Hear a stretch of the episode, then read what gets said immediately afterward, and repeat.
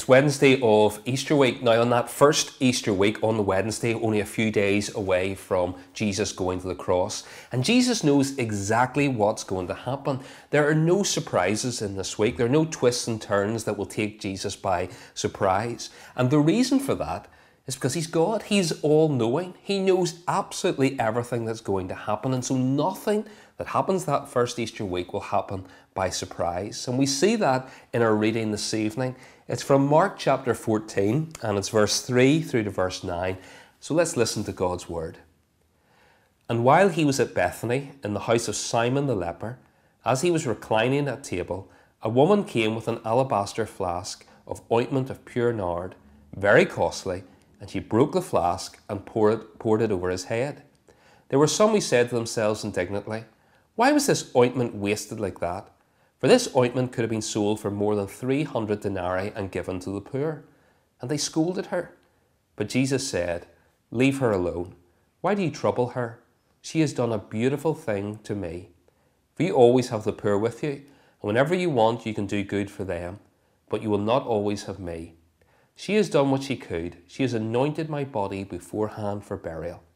And truly, I say to you, Wherever the gospel is proclaimed in the whole world, what she has done will be told in memory of her.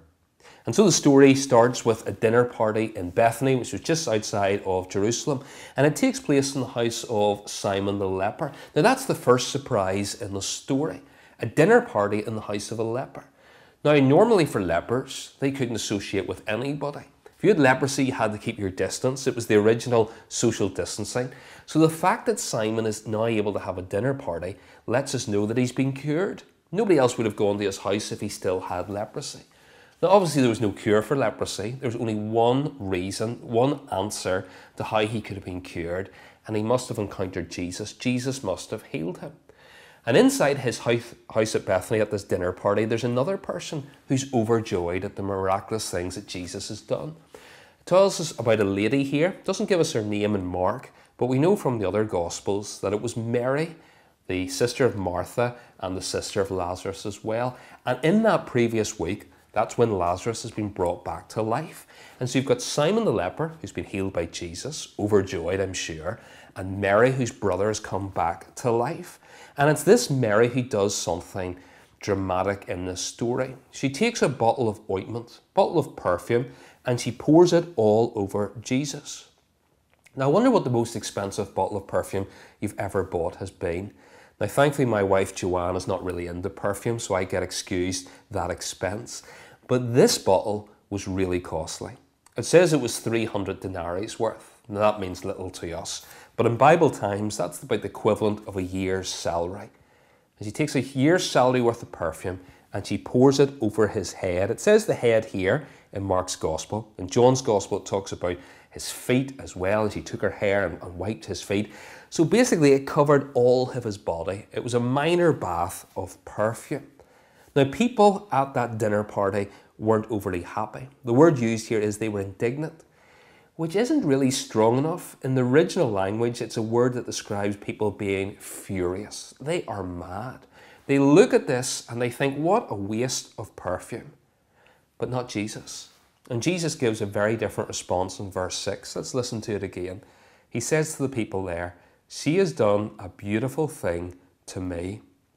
And the reason he thinks it's beautiful is because he knows. He knows what's going to happen in the next few days. Nothing will take him by surprise. And so in verse 8, he says these words She has anointed my body beforehand for burial. He knows that in a few days' time he will be taken and he'll be nailed to a cross. And then his body will hurriedly be taken down off that cross and he will be buried. And in biblical times, they would have anointed dead bodies with perfume like this, anointed the bodies before their burial. And he knows exactly what she's doing. She mightn't fully understand, but he knows because he knows all things. And we know that's exactly what happened. Jesus was killed on the Friday, his body was hurriedly taken off the cross, it was buried. There was no time to anoint it. That's why the ladies came the first Easter Sunday trying to anoint his body. And Jesus knows. Now let's think about that. Let's unpack this. He knows what's going to happen in the next few days. He knows he's going to die on a cross. He knows he's going to be buried. And incredibly, even though he knows, he doesn't try to stop it. If that had been me, I would have done everything to try and stop if I knew my death was imminent. But why not Jesus? Well, one simple word love. He loved us, He was willing to die and to suffer on the cross. In John 15, Jesus said these words Greater love has no one than this, than He lays down His life for His friends. It was the greatest display of love. He knows He's going to die, and yet He continues on towards the cross. Let me read these words of a poem that describe what was happening that first Easter. It says, The road is stained with the blood he shed, from his furrowed back and thorn crowned head. They have done the worst that they could do. He bore it all for love of you. And as he walks, he must walk alone, for all his friends, like birds, have flown. His father soon will forsake him too. He lost them all for love of you. And so he died that you might live. He has given all that he could give. He bore the wrath that is your due. He bore it all for love of you. He knew what was going to happen, and yet he continued for love of you and love of me. Perhaps this evening, as you watch this, you've never responded to this love. You know the Easter story, but you've never responded to the greatest act of love and you've never come and put your faith and trust in Jesus Christ, can I urge you to do that, to respond to His great love for you? Well, for many of you, you have responded. Let's give thanks that Jesus knew exactly what lay ahead on that Easter week, and He continued and He went all the way to the cross for love of you. Let's pray. Dear Father, we thank you for the cross. We thank you that Jesus knew that He would die and He would be buried. We knew this even on the Wednesday. He knew it was all preparation for what was happening that week, and yet he continued to the cross. He could have stopped it at any time, and yet he didn't for love of us. We thank you for that great love, and we pray that each one of us might respond to that, either by giving you our hearts for the first time, trusting you as our Saviour, or giving you our praise and our worship, our thanks and our gratitude. And so tonight in our prayer, we say, Thank you, Jesus, for loving us and going to the cross.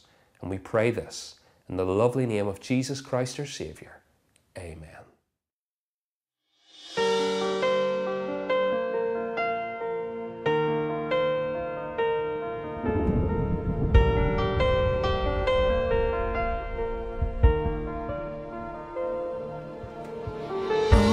See the dawn of the darkest day,